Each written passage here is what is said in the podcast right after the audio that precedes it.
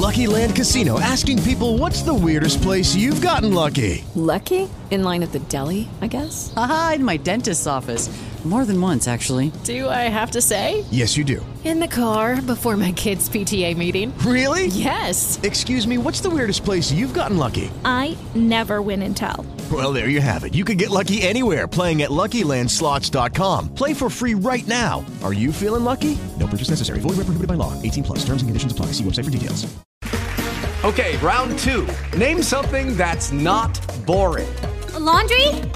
Ooh, a book club. Computer solitaire, huh?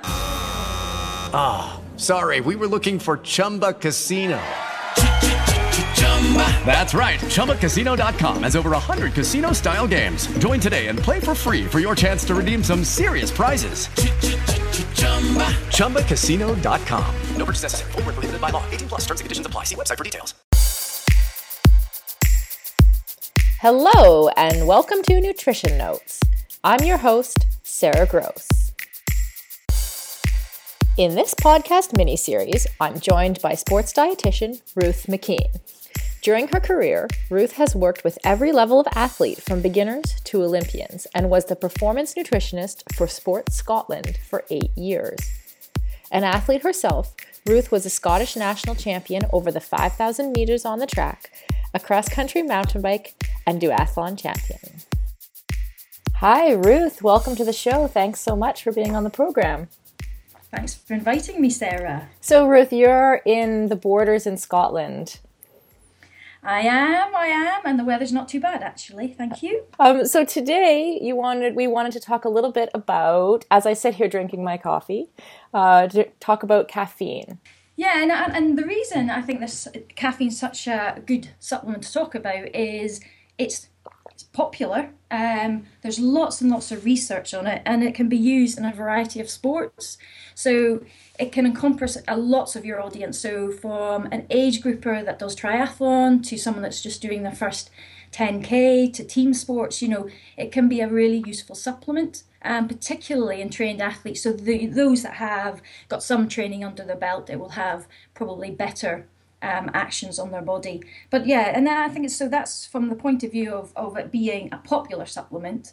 Um, and it can be used in lots of variety of settings and we thought it would be a good one to start with yeah i think a lot of people use caffeine even when they don't know they're using caffeine you know anyone who drinks tea or coffee uses caffeine a lot of gels have caffeine now and you don't even realize if you don't look at the packet before you take it so i think it's probably good to you know to understand it and know how you're using it and that and, and uh, what you're saying about understanding how it's used and what form you should use it in and the dose you should use it in that's what kind of we hope for the end of this um, chat that we're having that you can as a listener go out there and say right well i should know what i should be doing here and i just need to put that into action into my race plan.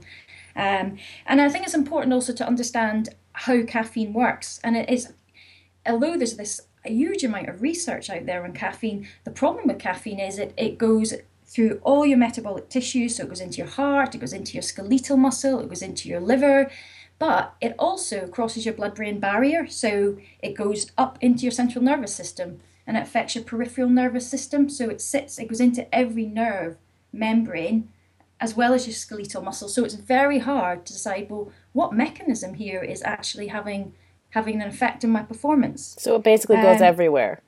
It goes absolutely. It takes over everywhere. your body. It does, and and and it stays in your body a long time. Um, okay. Um, you know, it can be when you take caffeine on board, it can start elevating in your bloodstream within five to fifteen minutes, um, and it roughly it will peak at 60 and that will vary so for some people it'll peak at 40 for some it will be 80 minutes but around that 60 marks when it's peaking but um, and it will depend on the dose and how quickly you metabolize it. Um, but it could be in your body for three to five hours with a small dose, but up to 10 hours. 10 um, hours, really?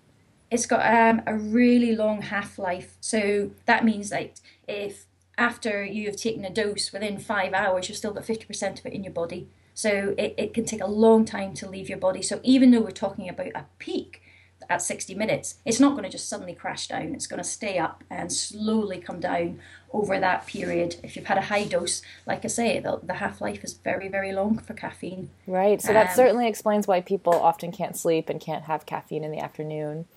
And that's probably worth reiterating, even at this early point in the discussion, that if caffeine interferes with your sleep, you've got to remember sleep is when you recover. You know, when you rest away from training, you make those adaptations to get you a fitter, stronger athlete. So you, your sleep is vastly important to that rest and the sleep mechanism of it, and that helps you recover. So if it does interfere with your sleep, then you know it's it, it doesn't make sense to use caffeine for those late evening sessions. But if you know you're getting up, you're doing a Saturday, Sunday morning session, um, then that's probably the time to use your caffeine, or certainly in a race. That brings us to the end of part one in our caffeine series.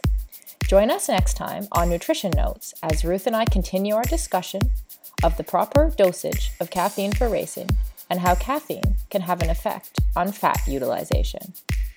For more women's sports advice, tips, news, and in depth analysis, go to wispsports.com. And definitely join Ruth and I next time for another episode of Nutrition Notes.